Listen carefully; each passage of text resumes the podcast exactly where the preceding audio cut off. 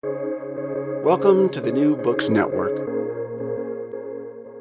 Hello, everybody, and welcome back to New Books in Science, a podcast channel on the New Books Network. I'm Galina Limorenko, doctoral candidate in neuroscience with a focus on biochemistry and molecular biology of neurodegenerative diseases at EPFL in Switzerland, the host of the channel. Today, we'll be talking to John Troyer uh, about his new book, Technologies of the Human Corpse.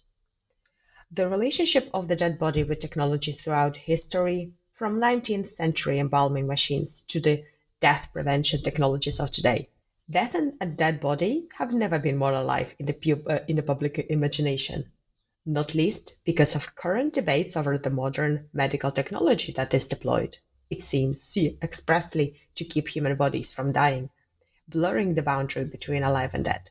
In his book, John Troyer examines the relationship of the dead body with technology, both material and conceptual, the physical machines, political concerns, and sovereign institutions that humans use to classify, organize, repurpose, and transform the human, human corpse. Doing so, he asks readers to think about death, dying, and dead bodies in a radically different ways. Well, John, welcome to the show. Thank you. I'm I'm very excited to be on the the program. This is uh, great. Thank you so much for the invitation. Oh, it's great to have you. That's such a joyful subject as well. So, as we have witnessed the unprecedented times during the global pandemic, I would like to ask how has it affected your work and you, and also maybe some main takeaways that you have gathered from all of this experience?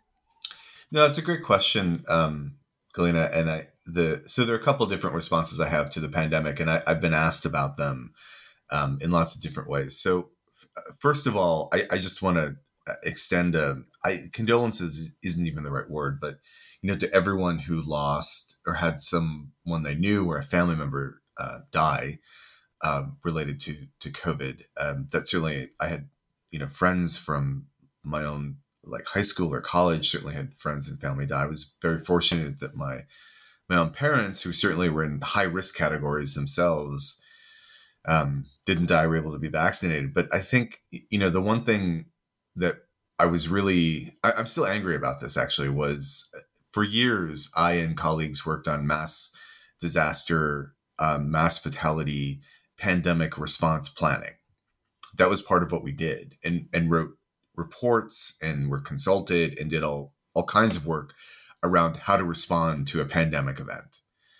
And I think all of us were uh, utterly aghast at how none of what we had worked on seemed to have been taken off the shelf to be looked at uh, in either the United States or the United Kingdom, which are the two countries I know because I'm I am originally from the states, but I live in the UK and work in the UK, um, but have have worked at you know different aspects of what I've just described in both countries. So that was my that was one response, uh, and I know I'm not alone in this because I've spoken with with other colleagues who work even at higher levels of government about this, and they've said we we don't know what happened. Um, the other um, the other thing that happened to me was I I flew to America on March 18th of 2020. So this was at the really the beginning of what we didn't realize was the beginning, but the beginning of what became the COVID pandemic. And uh, which was a week earlier than I had expected to fly to America to help my parents with some health issues.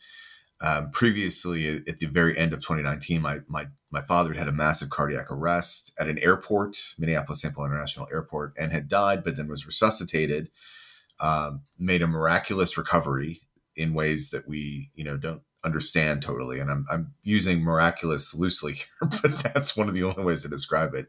My mom had um, issues around cancer, so I was I was going there to help them.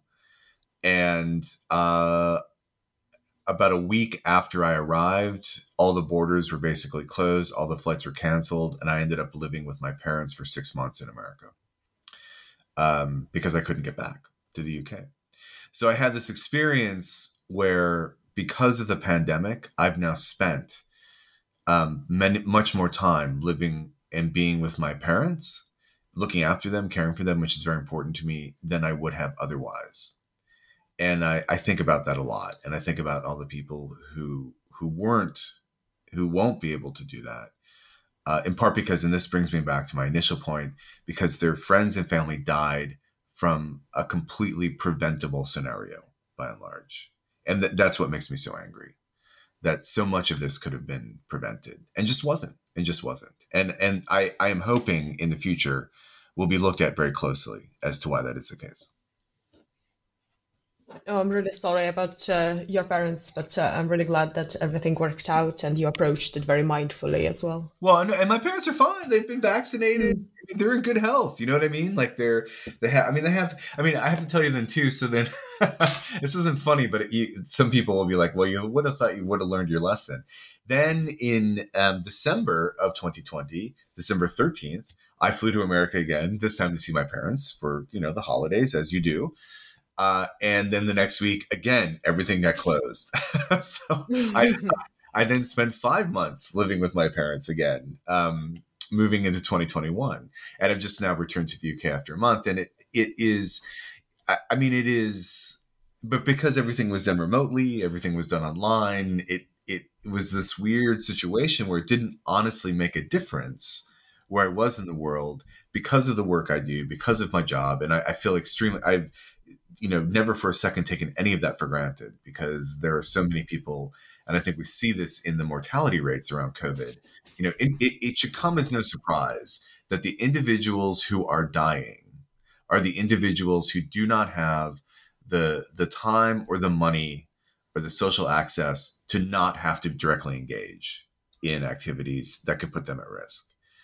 Um, and I said said as much to my students on the last day that I taught an in person class, which was March seventeenth of twenty twenty, uh, for the the students who were there before really, you know, for example, the University of Bath, where I'm a faculty member, shut down. But certainly, this was when universities in the UK were just beginning to close down. And I just said to those students, um, guys, I feel terrible about what you're about to see because you're about to watch a lot of people die who didn't need to die. And uh, I, I don't see any, any other way around that. And one of the reasons I was saying all this was because a lot of my work is, uh, for example, in the history of the AIDS epidemic, particularly the early AIDS epidemic, which is still with us as a pandemic. It's not gone away. Mm. Uh, but I said, I'm, I am so reminded right now. I actually became quite emotional, which also then kind of freaked my students out. But I'm I'm so reminded of the of the of the early years of the AIDS epidemic, and I I you just you shouldn't have to see any of this about what there there are plans in place, and I I I don't know why they're not they seem to be followed.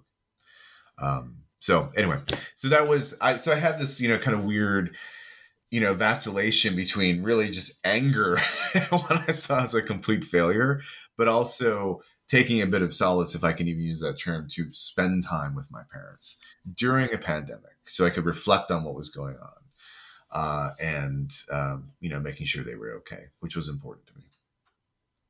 Yeah, for sure. So you mentioned that you teach at the University of Bath. So can you tell us a little bit more about yourself and what you do?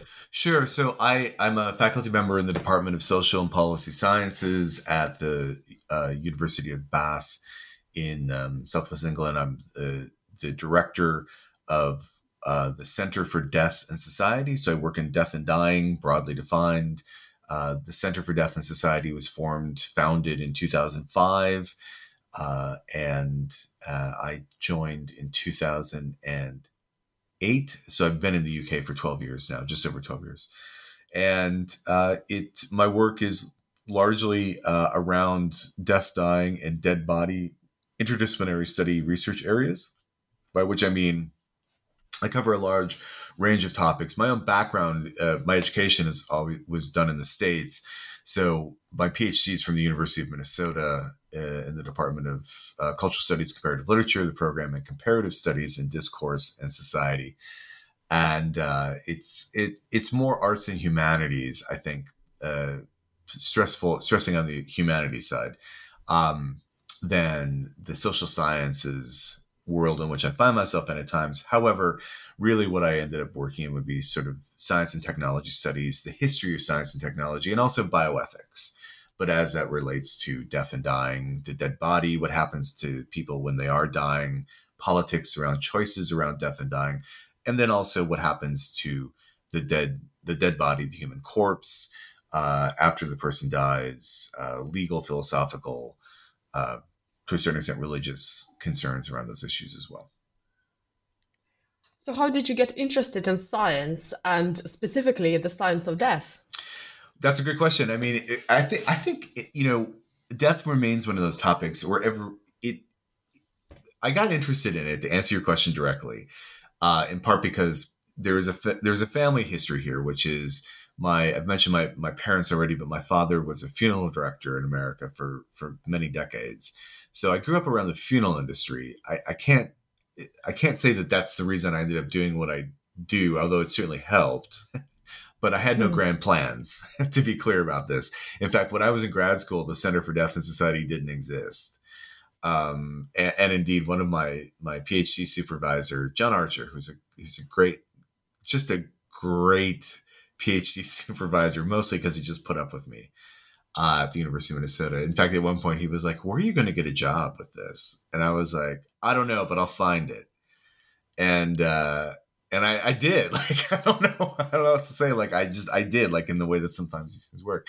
But I think when we so I go I grew up around death and dying, and I think that for me, this the the science questions around death have always been in some ways the most interesting and a lot of it what it comes down to is is are these questions around you know what is the definition of death like how do we define when a when someone is is dead and so there's there is a there's there's a scientific a, you know like a biomedical a clinical aspect to that around what would be described as the determination of death the moment of death but of course, that's also legal, philosophical, religious. It's it's it's so such a confluence of those points that I, have always been really fascinated um, by not only the science around the definition of death, as in when someone has died, but also to the science around um, bodily preservation and the technologies that were evolved or developed to preserve the dead body,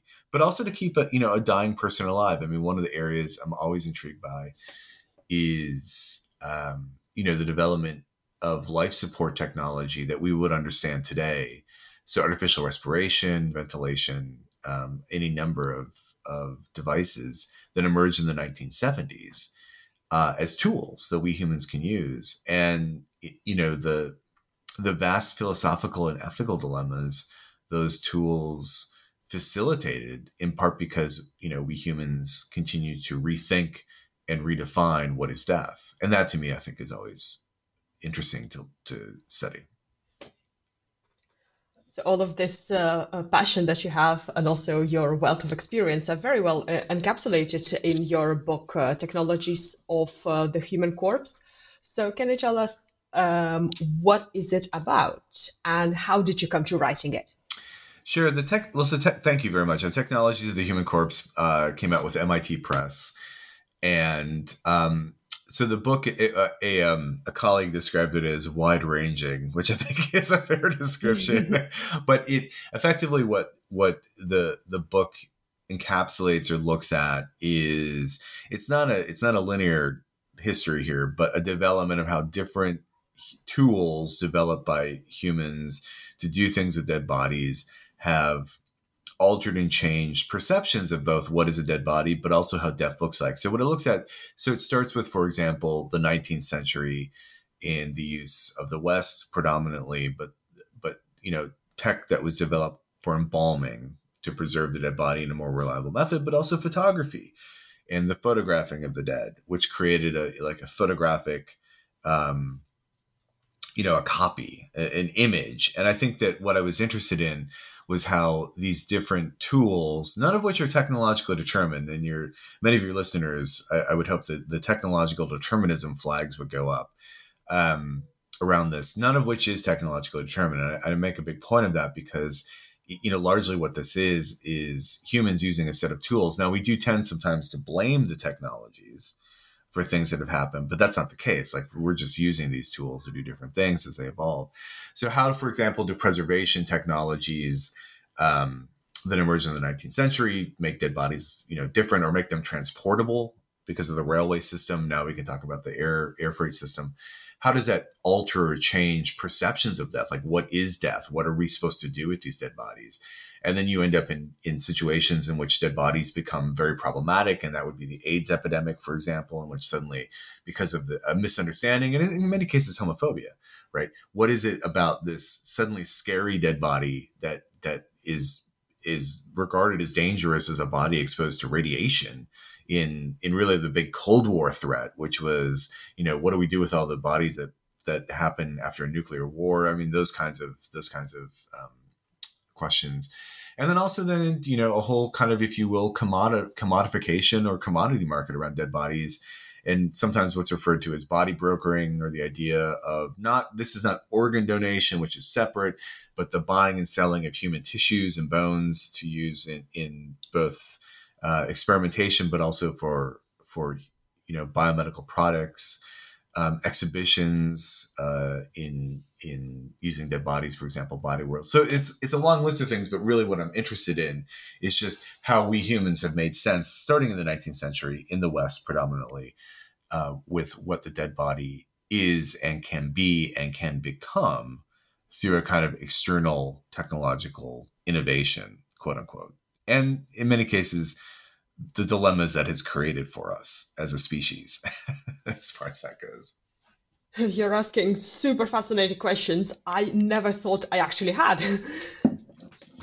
well, that's my job uh, as director of the Center for Death and Society. It's what I do full time, and uh, you know, but uh, no, but you're right, and I think that, I mean, again, this you asked about getting into this. I mean, I think that's one of the things where my background, growing up around the funeral industry, which so for me, like growing up around funerals and dead bodies, uh, uh was just totally normal and and and I'm not saying that, that to be cavalier. I'm just saying it was just normal. It was like what my dad did, you know.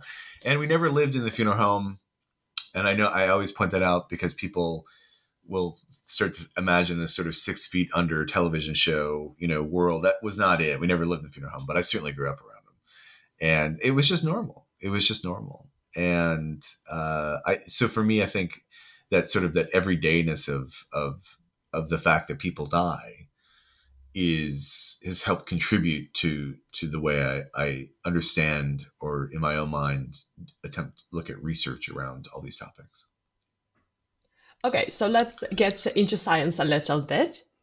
So, when was the uh, earlier uh, the earliest practices uh, discovered about around uh, human bodies before we go on to 19th century? Yeah, well, now you're into a really great topic because if you if you want to get archaeologists really arguing, um, which I'm always fond of doing, uh, you can start asking about what the Neanderthals were doing with their dead, um, because there are there's evidence in different Neanderthal caves or settlements caves that have been discovered that the Neanderthal um, Neanderthals were burying their dead. Uh, and the question has always been, and they found what would be described as different grave goods or objects, things like that. Um, the question has always been: Were the were the the dead being buried for ceremonial ritual reasons that we might use today, or is it possible, and maybe it's not an or, could be an and, they were buried because they were decomposing and smelled. Mm. So and and I have to be frank, I tend to side with the decomposing and smelling part, which is not to say there is no ritual involved in that, but um, but I think that that what what we're getting into is so if we talk about technological innovation around dead bodies, one of the one of the most significant and I would say uh, um, important human inventions in this regard was the digging of the grave, because the the grave space, the burial space, doesn't happen on its own. That has to be invented, and that's that's been an invention that's still with us today, obviously, because we still do it. Um, and so when, we talk about like the earliest methods, and then we can move all the way through different ancient ancient civilizations and what they were up to, and the use of fire, the not use of fire for things like cremation, you know, different cultural practices, whatever it might be. Then, of course, we want to talk about mummification and preservation in the Egyptian, uh, you know, system of of body preservation, which of course we're still talking about today because we still find endlessly fascinating. You know, moving all the way then through to anatomical study, particularly in what we think of being the early modern and Renaissance period, and this idea of the the cutting open of the dead body. And that's this becomes a crucial moment to understand pathology and to understand pathological anatomy that you can look at one a healthy organ and an unhealthy organ and you can begin to figure out and this becomes one of the crucial moments in science causation and the causation that can be determined by looking at a dead body. And, and I think that the invention of the autopsy becomes a huge moment, particularly in um, you know 17th into 18th century uh, uh, science, philosophy, natural philosophy, in which suddenly there's an understanding that looking into the interior of the human body, there are ways to understand why people died and and I think that the ability to, to to determine causation from that set of tools is with us today. So much so that when we have an indeterminate cause, or it's not it's not possible to say why a person died for any number of reasons, it really bothers us because we have so philosophically come to understand that death is something that can be determined. They were living, they're dead. There must be a causation. Uh, but what if you can't determine the causation? So I think that that, that is both a, a practical um, uh, situation that then becomes a, a very philosophical understanding of, of, death itself. And then we move into the 19th century, where I was talking about in terms of um, you know preservation, advances in germ theory. Well, not germ theory, advances in in uh, concepts of of more around causation, uh, around disease, and uh, you know as more and more understanding of you know why a person died. I mean, one of the reasons you have to understand the reason I'm, I'm sort of going moving this way through it is because you know for many centuries the answer to why a person died is it was God's will, you know, mm. which which is a it's a solid argument. I mean, it works if enough people are like, why did they die? It was God's will. Okay, you know what I mean, and you will still hear that sometimes in different forms. But I think by and large today. In the West, as it's developed, if we were to say, why did they die? Well, it was God's will. I, I think many people would say, I kind of want more than that. I, I would like a better understanding of what's going on here. Yeah, there's a cleaver in somebody's head. Yeah. I would like some answers. yeah, I, I, would like to know more than it's God's will. So, or God wills, it wills it, you know, that kind of thing. So I think that as we begin to see a shift from a, a, you know, a theological to a, a more secular understanding of, of humanity. I mean, we see, I mean, and even someone, you know, philosophically in the 17th century, like Rene Descartes writing about, you know, investigations and anatomical study and how he's trying to make sense of what that can mean in terms of, of, you know, a world created by God or a world understood by man. I mean, we can get into, you know, really, you know, big areas of metaphysics, but to, but like the whole, the whole gist of so much of that is, as soon as we humans understand that we can begin to do things with our dead bodies to make sense of ourselves, that, you know, th- then we're often running in terms of any number of, of technological scientific innovations that we can produce. So, can you describe a couple of uh, technologies that were developed in the 19th century, the most notable ones perhaps? Sure. Well, the 19th century ones I've already alluded to a little bit were, um, for example, um, uh, embalming of the dead. So a not just embalming of the dead, because preservation of the dead body was something that anatomists in previous centuries had really struggled with. Uh, they were always trying to figure out preservation methods so they could spend more time studying the dead because it was a real issue, um, which is why there was a whole market around digging up the dead or or a or more recently dead body.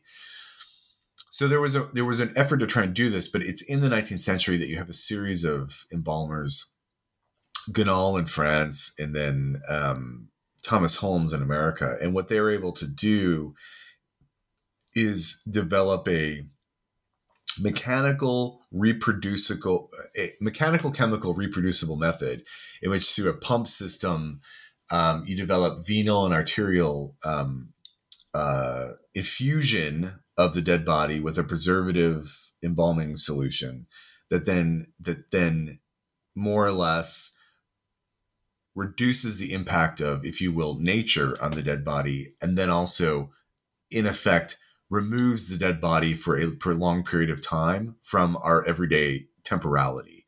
And so this is why I became really interested because embalming in this reproducible method that could be then done, because reproducibility was always a key thing. It meant that suddenly there was more time, there was more space, there were there were more things that could be done to a dead body, and that that that became a crucial uh, shift in how we understood the temporality of death. Where suddenly it wasn't necessary to bury the dead as soon as possible. Now there are still there are still religious and cultural groups that do that. Certainly within Judaism and Islam, other religions, uh, those of the Abrahamic fold, those being the two dominant. But even within conservative Christian groups, you'll find as well burial within 24 hours or as soon as possible, no embalming, nothing like that. So I, I think that, that that preservation and, and it's much maligned today, and I and, and understand what I think a lot of people who don't who are not interested or that keen on a kind of preservation system like that. And I get all that, but I think it had a it had a pronounced impact in how we think about if you basically even just the the transferring of the dead body into different places. So that's mm. one. Another big one would be like photography, which was not about death, but obviously once you can take photographic images, uh, dead bodies, uh, deceased loved ones are being photographed right away. That should not come as a surprise. If you can say anything about the history of communication and visual media technologies that we humans have developed, it's that we use them with our dead loved ones right away.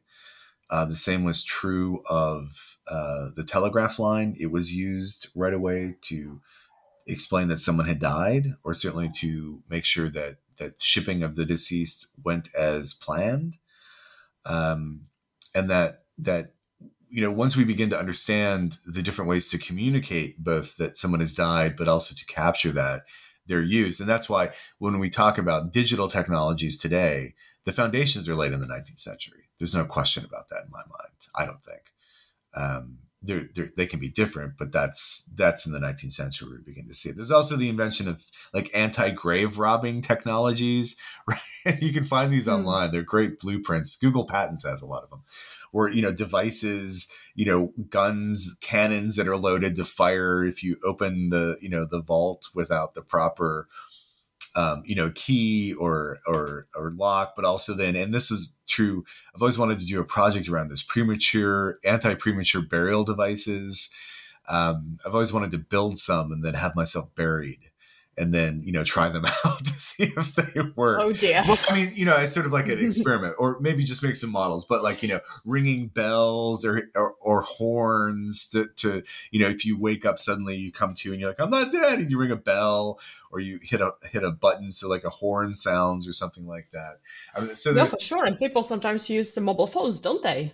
Yeah, absolutely. Yeah. Well, they'll they'll put um yeah they'll stick it. It's it's pretty common to stick a phone with someone in the um, in the, the the coffin yeah today which is more or less i think just an object that you know you can think of this almost as a as a grave good like an object that you would put with something. I, I actually am interested in this because of course those devices are going to exist long after we're all dead. And so mm. it will vex future archaeologists i'm sure as to what what the hell are these things? Um but nonetheless yeah so, as we move to the 20th century, were there any notable developments uh, then? Sure. Well, of course. I mean, I think so. Uh, yes, significant ones. I mean, I think that as far as preservation technologies go, everything we're talking about in the 19th century moves into the 20th century, but then, of course, it becomes uh, electrified, um, motorized, and so those are those are key key differences. The photographic of the dead doesn't disappear, although we don't see the photos on display they would have been done in the 19th century, which is one of the key things. Mm. Um, and I think you can argue that more that the photography of the dead has actually expanded, particularly with with people's um, phones, um, but that um, uh, they're not on display the way they were. In which in the Victorian period people would would put this would have this would have the deceased sometimes parents holding the dead child on display for for other people to to see. Um, but so I think I think that's continued. I, I do think one of the the major innovations in the 20th century, and it's one that I mean, it's not that we take it for granted today, but it's one we don't think about as much. Was was the development of cadaveric donation for organ transplantation, and the understanding that you could you could use organs from a, a deceased individual to help keep another person alive. And so I think that that was an idea that had been around for a long time. So it was experimented on, you know, going back a number of centuries. But the, the idea that that could be done and could be done through a combination of both surgery and, um, uh, you know, pharmaceutical, uh, you know, help or drug help, um, that that became that became a, a, thing that is now with us, and I think you know has genuinely saved many many people's lives, uh, in part because they have um, you know, kidney, a heart, particularly a heart or a lung uh, from someone who died. And I think that's been a, that was a significant breakthrough. Yeah, for sure. Successful transplantation was a was a huge development, and I mean, su- successful and reproducible. I mean, that becomes the you know, so that it becomes standardized in a way.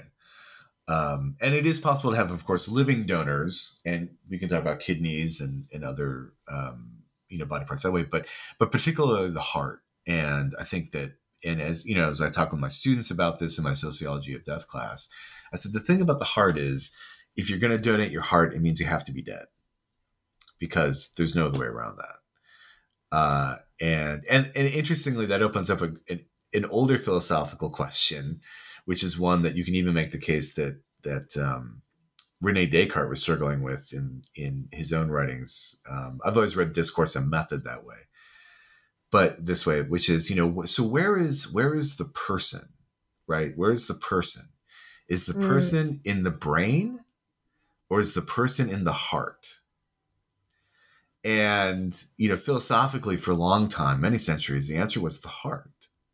Because it it was where you know we think about the soul. I'm not using soul here but i'm using this idea of the person. Now of course we think about it as being very neurologically driven. Like the person is in the brain. Um but this is why you still have groups that will say as long as the person's heart beats they are they are alive. Uh it, which has been created all kinds of problems once we get into artificial ventilation and in in life support in the 1970s because their heart could be beating but are the, is the person still there? Uh, and I, I, bring all this up because I'll, I'll throw that I'll throw that one at my my undergrads, and they will go all over the place with that one because mm-hmm. you know they're, they're like, oh my god, I haven't thought about, I don't know, and then they'll they'll and you'll find a lot of them will say, no, it's the heart, it's not the brain. I don't think I think that's where the person is. So I think that there's there's a kind of legacy of that when we talk about something like heart transplantation. It's fascinating. So uh, you already mentioned how um, opening the corpse uh, really revolutionized our understanding of the disease and uh, trying to really look at the causation uh, part with all the pathology. Um, so, how are the body parts used today in the sciences to really inform us on the processes in the living bodies? and maybe some ethical quandaries that surround it as well?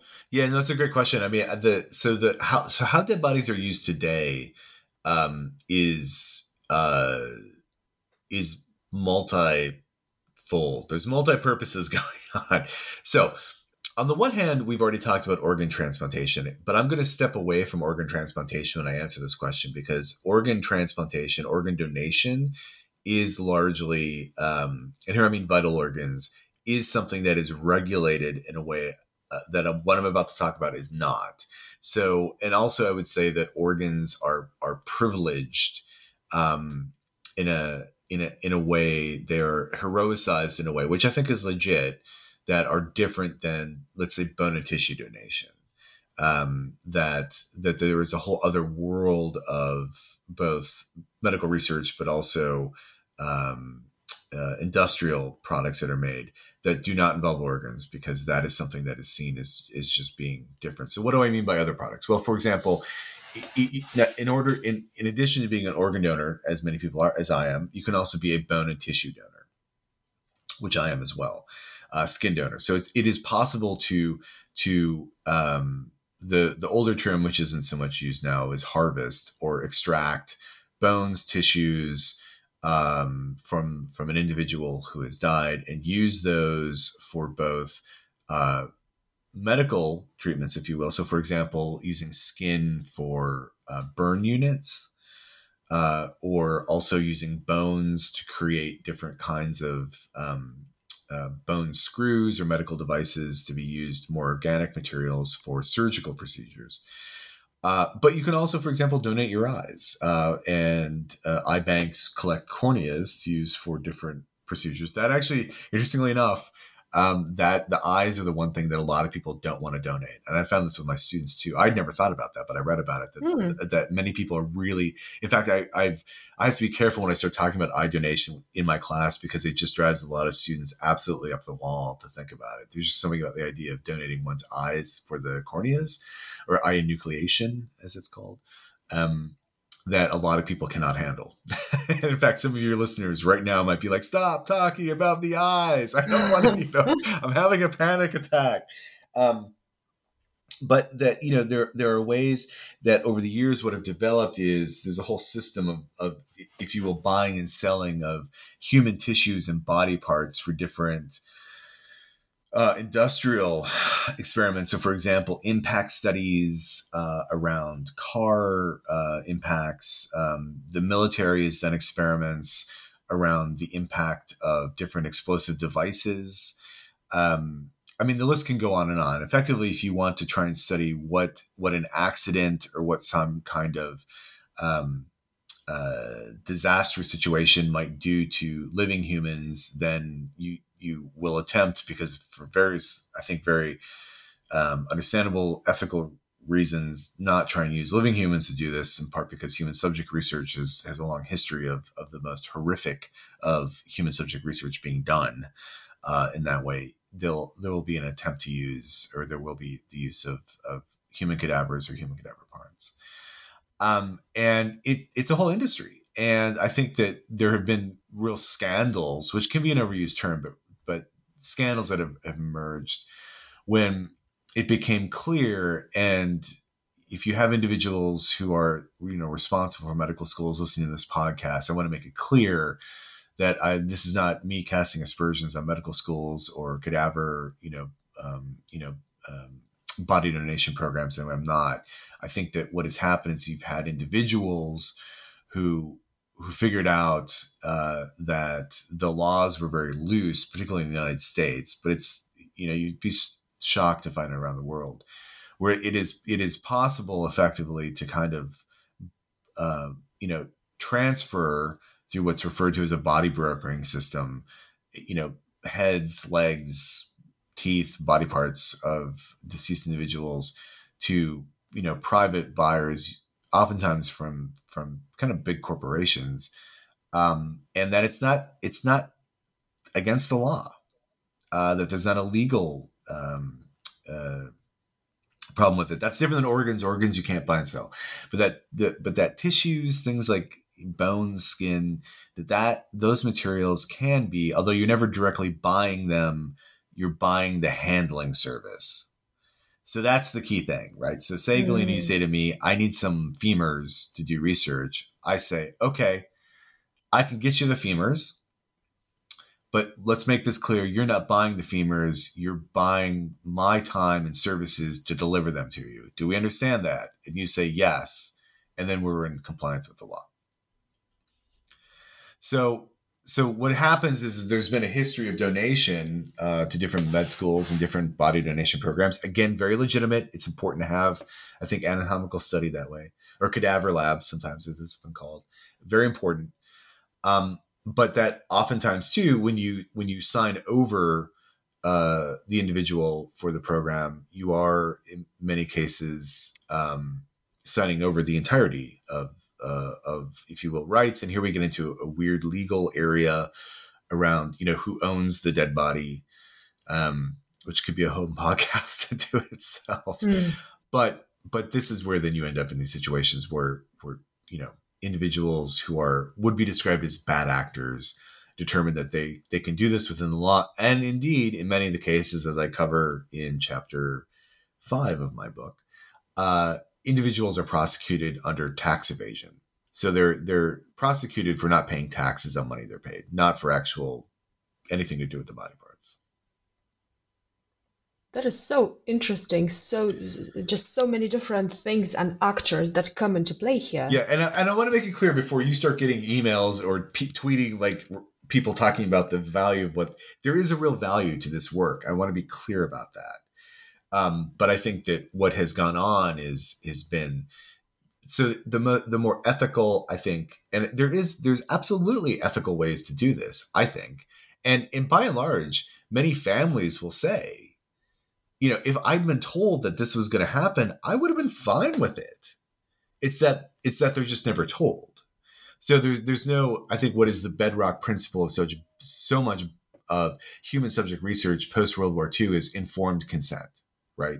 If you have mm. informed consent, that's a starting point, and I think a very crucial one. And that's just not been there. And then you get into cases of fraud because individuals are trying to make make more money and that of course is illegal so people are falsifying documents that is illegal you can't do that so i think there are ways to do all this but that but that in order to and here we can start to talk about a critique of capitalism in order to i think um you know make more money faster there have been any number of corners to use a term have been cut and that's that's when you end up with all the problems you've got but there are other ways to do it and i think that there are there are reputable ethical uh, ways that are, would be within compliance for human subject research um, to do it.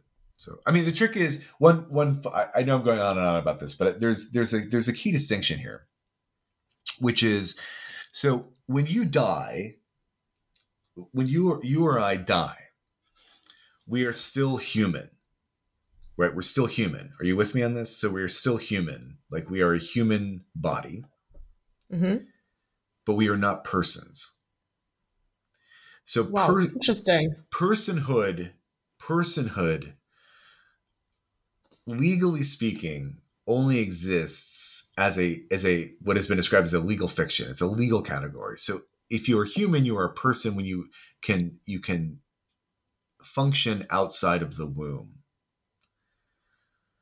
So we can get into whole, all kinds of questions around re- reproductive rights too, and and this gets into the abortion debates in America. And there's there's all kinds of ways, but but that personhood as a category, which is why um, corporations will be persons.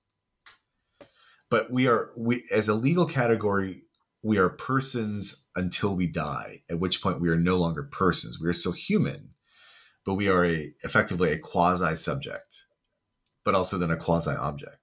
So how does the law make sense of, if you will, this human body that's no longer a person, so you don't have all the legal rights, but then you have next of kin who will say, no, that is my, um, I have a legal obligation or a legal right or whatever it might be to deal with the individual who's deceased.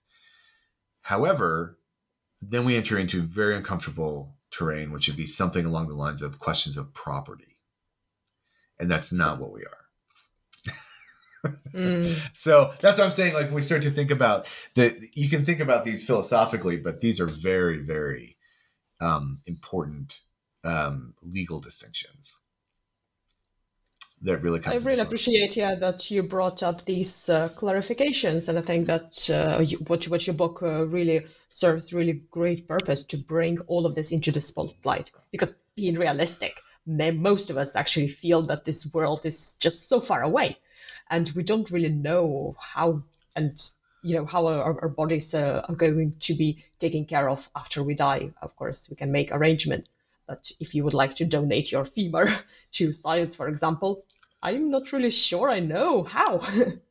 yeah, no, I mean, I, am going to make it clear. I'm I'm signed up in both the UK and the United States as a full uh, organ donor, but then also bone and tissue donor. I'm I I want everything that can be used, particularly my organs, if they can be used, if I die in a way that they can be used, because sometimes that is not the case. Bone and tissue donation is a little bit easier. I, am using the term easier. I mean, it is not as it's not as conditional on, on how you die, but that uh, I, you know, I'm I fully consent to that. I also, in doing so, understand that I may not have any control over how those bones, tissues, and organs may be used. Uh, I have no ability to pre select or predetermine any of that. Uh, and I accept that and I'm okay with that. I'm making an informed, consensual choice to do that. Um, but I think that that's that's the part you need to explain to people. Um, you know, and and that I think that that for me, I think it is possible to do, but that it just it, that hasn't that's been there's been a gap in the explanation that way. Mm, yeah, for sure. So there are a few uh, concepts around dead bodies and technologies that came into public eye, and now and then they resurface. So, for example, like exhibition body worlds, but also body farms. Right. Can you maybe give us a bit of an explanation of, of uh, any of those? Sure. Well, I think I mean I think we need to draw a big distinction between the the body farm research facilities and, and body worlds. Um, in part because oh, yeah, for sure. Yeah, no, I know. No, I know. In part because if anyone if anyone who works for any of the, the body research facilities is listening right now, they might be sort of like pounding their fists on the thing, like no. But I, so I think so. Let's take them separately. So the mm. the most the most famous um, uh, of well, the most famous of the body farms would be, of course, the the body farm down in Tennessee, which was uh, started as an idea by Bill Bass and this idea of an anthropological research facility. Um, there's so there's a funny anecdote about this, and I, I it, there's um, a documentary that was made about it uh, that I um, was was interviewed for that I'd never known. But so Bill Bass was one of these these uh, anthropologists, forensic anthropologists, and he what he decided was if we're going to try and study, you know, proper criminal investigation, forensic investigation how people die, we need to create a facility in which we can create. Uh, or try to create, replicate scenarios in which we find dead bodies to study what happens and and it was a really novel idea and one that has now been replicated in lots of different areas around um, the um, the world. But he um, it, there was um, the the idea for the original name. I'm not joking when I say this. Was the Bass Anthropological Research Facility, which of course the acronym was BARF. So they they realized, okay, we can't do that. So it was you have like this anthropological research facility, which the shorthand has just become the body farm, in which down in Tennessee they've they've created these different scenarios. It's been much publicized. It's been you know written about. It's been all kinds of documentaries. Stephen Fry here in the UK went down there, so it's been it's been looked at. Other places have opened them too around the world um, Australia, um, across, different parts of America. I mean, it, they've become an interesting spot to do study. Interestingly enough, one of the things that's come out of some of the study has been um, has the soil, in some instances, become too contaminated by previous research so that it's actually impacting uh, the results that people are, are, are finding uh, mm. that there might be a limited use for some areas. Now, there's different research in trying to prevent that, but but that in some cases maybe the you know the research itself needs to rethink exactly what's going on. But certainly entomologists have been crucial here. So forensic entomology and the study of how different bugs, uh, insects are found or located around dead bodies. That's been a huge area um, in development that way. So that's that's the body farm. That's really about you know figuring out you know criminal criminal analysis and forensic analysis that way. Then you have things like exhibitions of dead bodies, which are which are different but similar even to, for example, like exhibitions of of you know Egyptian mummies, but in a different kind of way. That Gunther von Hagens starts in the mid '90s, and Gunther von Hagens is a um, he's a German anatomist and actually worked for many years in pathological uh, pathology and pathological anatomy, and actually really he did create a, a, an important contribution through the plastination process, in which you can you can preserve human organs, for example, for study in both a a more rigid but also a more flexible um, uh, um, preservation process, so that students could study them, and that actually was a real contribution. Um, and he so he, he's he's thinking this in terms of educational. Uh, ideas. But then what he comes up with is this idea, but I can do this to whole bodies and then we can put them on display. And the Body Worlds exhibitions have been around since the mid 90s. And, you know, there are, there's actually a whole Body Worlds um, site now in London in Piccadilly, um, which is like they've taken over a building as an exhibition space. So it, it, it it's it's moved back and forth. So in, in Europe, continental Europe, for many years, the only place you would find body worlds would be in exhibition spaces. They were they were not as they were found in the United States, and this is a crucial distinction in science and technology museums. In part because across Europe, many science and technology museums wanted nothing to do with body worlds uh, in part because there were questions about the provenance of the bodies or what was going on. Mm. Whereas in the United States, the science and technology museums were like, come on in. And uh, in fact, I saw body worlds for the first time at a science and technology museum at the Minnesota Science Museum in St. Paul. Uh, and and I think that that distinction is crucial since we're you know we're talking about we've been talking about science all the time. To see body worlds in an ex- exhibition space is to see a different exhibition than to see it in a science museum. And I think just by entering the science museum space, it changes, I think, how it's understood. That would be my argument. Um, you know, both both you know, epistemologically, if I can use epistemology in this podcast, and I think I can, but as well, you know, in terms of a just a broader understanding of what's going on. Now, but Gunther von Hagens will tell you his whole project is to democratize anatomy. He wants to bring anatomy to the people and help really help people talk about death and dying. I don't actually think that's going on in body worlds so much. Um, and I, my whole take on body worlds is it, it conveys to people that when they die, they can look awesome. Their dead bodies can be amazing looking. um, mm-hmm. Because if it was truly an exhibition of dead bodies, you would not see any of that. Um, uh, or you, if it was an exhibition around thinking about death, whatever it might be, you wouldn't see that. Now you can see anatomical structures, which I think is fascinating. But of course, then there's all different kinds of choices that are going on, and he's he moved into different uh, he moved into different areas. Then starting in like about 2009, 2010, where they started posing dead bodies engaged in sexual acts, and that you know, of course, created nothing but controversy, which then did nothing but drive up ticket sales. Um, you know, and uh, so and they've also engaged in uh, you know you know preserving um, dead animals, which I find interesting. These are animals that are donated from zoos that have died, uh, because I think that you know in some cases you can imagine that that animal species becoming extinct in the future, but what's left are these plastinated remains. So that to me has always been fascinating. Um, but also too, I think just in general, the plastination process creates dead bodies that are going to be around way, way after again we're we as a species are dead, and so or you know we humans living now are dead and so that that's going to actually then also create i think weird issues for future archaeologists or, or historians like what were they doing with their dead bodies mm. um, and you know does something like body worlds become representative of the late 20th early 20th 21st century moment of of dead body technology? Does it come to be represented as this is what they were doing when actually it was just a series of exhibitions? Yeah, for sure. And exhibitions like that and similar things, they really they really make you think and especially as you mentioned, we have animals and we have humans and many people would look at dead animals a little bit in a, in a different way and then you're given given opportunity to look at a dead human and you start thinking about your own relationship to dead bodies. So i was, i was just wondering what uh, insights have you gathered about our society when uh, when thinking about how we perceive and uh, what, what we do with the dead bodies.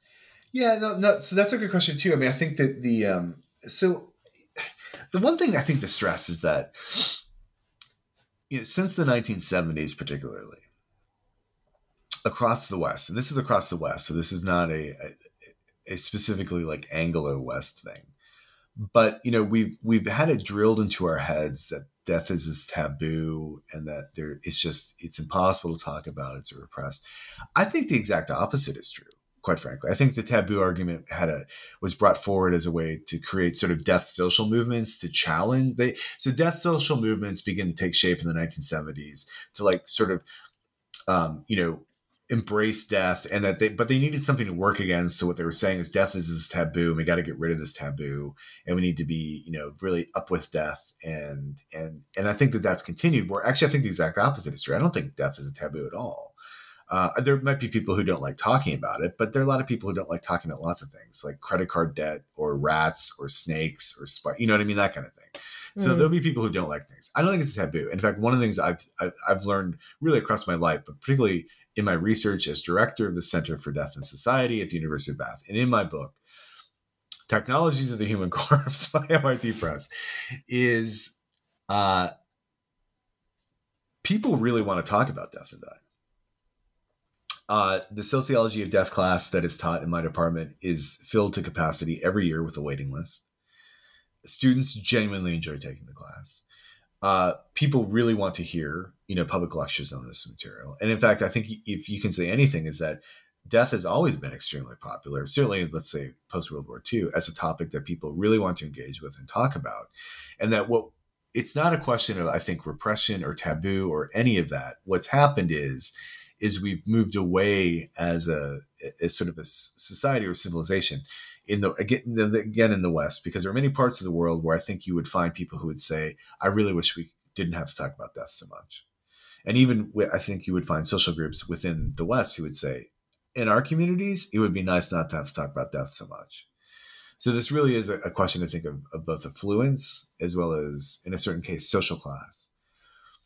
But that that people really do want to talk about death. They want to talk about, they want to have an opportunity to say, uh, you know, this is what I'm thinking. Now, there might be an initial kind of like, well, I don't know, it makes me kind of feel uncomfortable, but that's just the initial response. And once they get going, they'll be like, yeah, I want to talk about this. And I'm interested in, in all these topics around death and dying. I find it super fascinating. I never thought about that.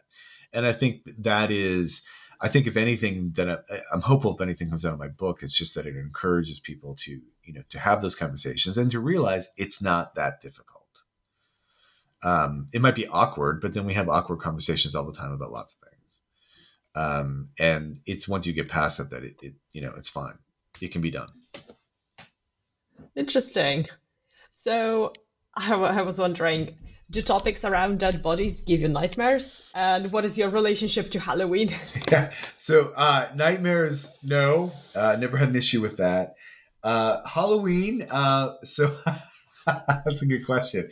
I so um, I funny story. Two funny stories about Halloween. One is so in my office on campus. Of course, I've got you know different skeletons and skulls and death memorabilia stuff that have just been given to me over the years. Uh, because I, I, guess that's what you give a person who studies death. You know what I mean? Like, hey, look, a skeleton. I'll give it to the guy I know who studies death. And you put it, and I, so I have to, and I have to put it in my office because I'm like, I don't know where else I'm going to put this stuff and an undergraduate was in my office. This is a few years back, and she said, "Oh wow," uh, it, or I should say, this is in October, right? And she said, "Oh wow, I really like your Halloween decor in your office. It's really cool." And I was, and I was like, "What?" And she said, "Well, yeah, like the skeleton here and that and the skull." And I was like, "Oh no, no, that's not Halloween decor. That stuff's here all the time." And she was like, "Oh, okay." like it was, I didn't even That's think. every day. Yeah, I didn't even think about it. You know what I mean? Like I was like, "Oh yeah, no, that stuff's just there." You know what I mean? Like it's that's that's a Halloween decor.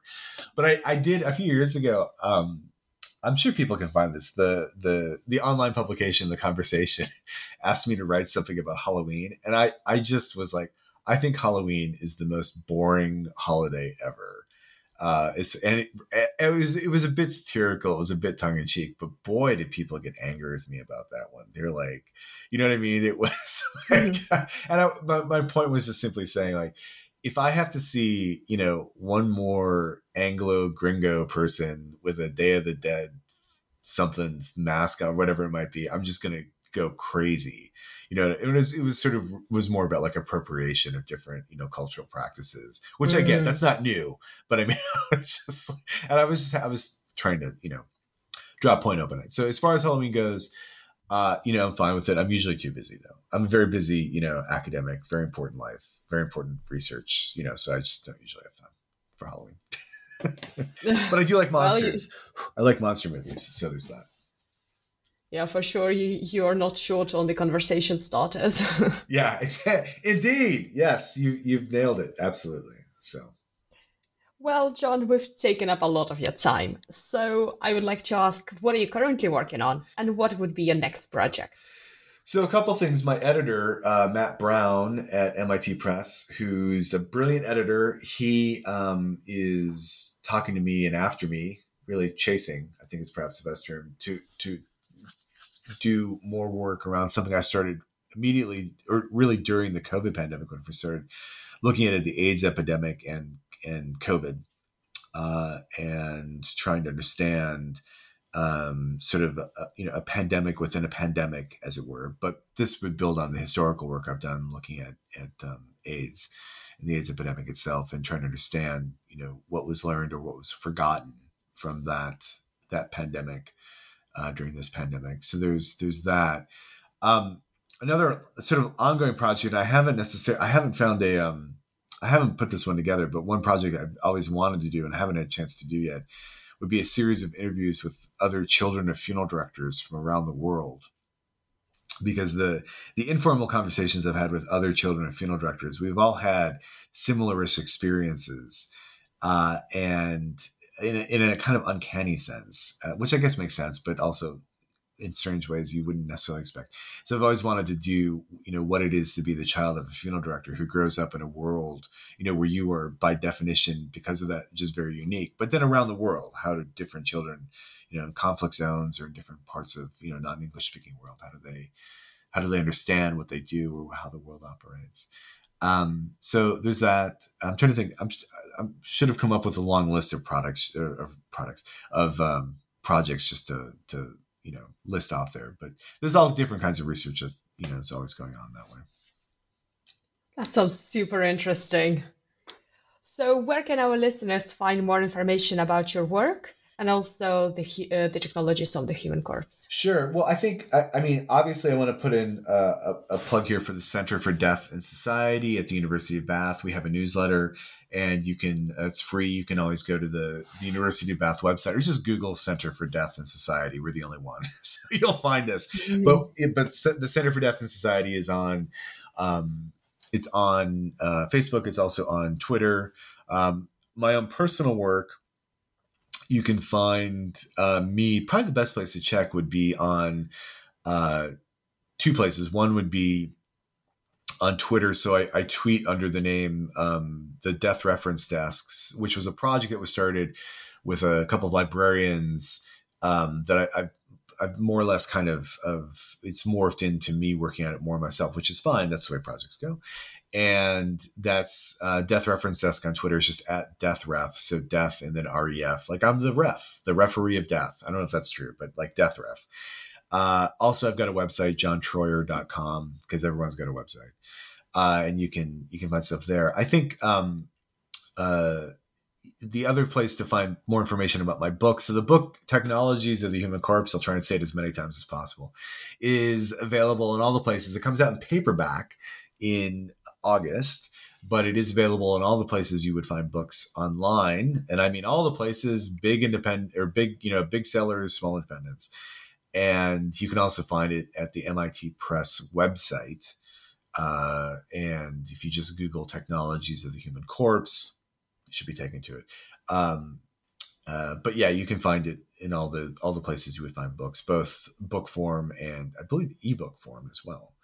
Um, but yeah, please, please do, please. And if you ever, if you ever for some reason are happen to be around me, I don't know why anyone would, or I suppose when social distancing is no longer around us, whenever that might be, uh, and you have the book, I will happily sign it if you want me to sign it. You don't have to have me sign it, but I'm saying because that could be awkward. If I'm like, I'll sign your book, and you're like, I don't really want you to. I'm like, okay, but if you do, I'll ha- I'll happily sign the book more and, and I'll say, and especially if you, you explain because it was Galina's important and um, crucial interview I heard you with. So yeah, so you can find it all those places that way, or just email me at the University of Bath, and I'll figure it out how you can get a book that way. So that's fine and don't send any more Halloween paraphernalia. Yeah, don't send any more. I have I have more Halloween. I it, honestly, I'm not joking when I say over the years people have been like, it's it's every year when Halloween decor comes out in the shops, you know, the stores, and people are like, I saw this, I thought of you, I thought I'd buy it for you, and I'm like, great, thanks.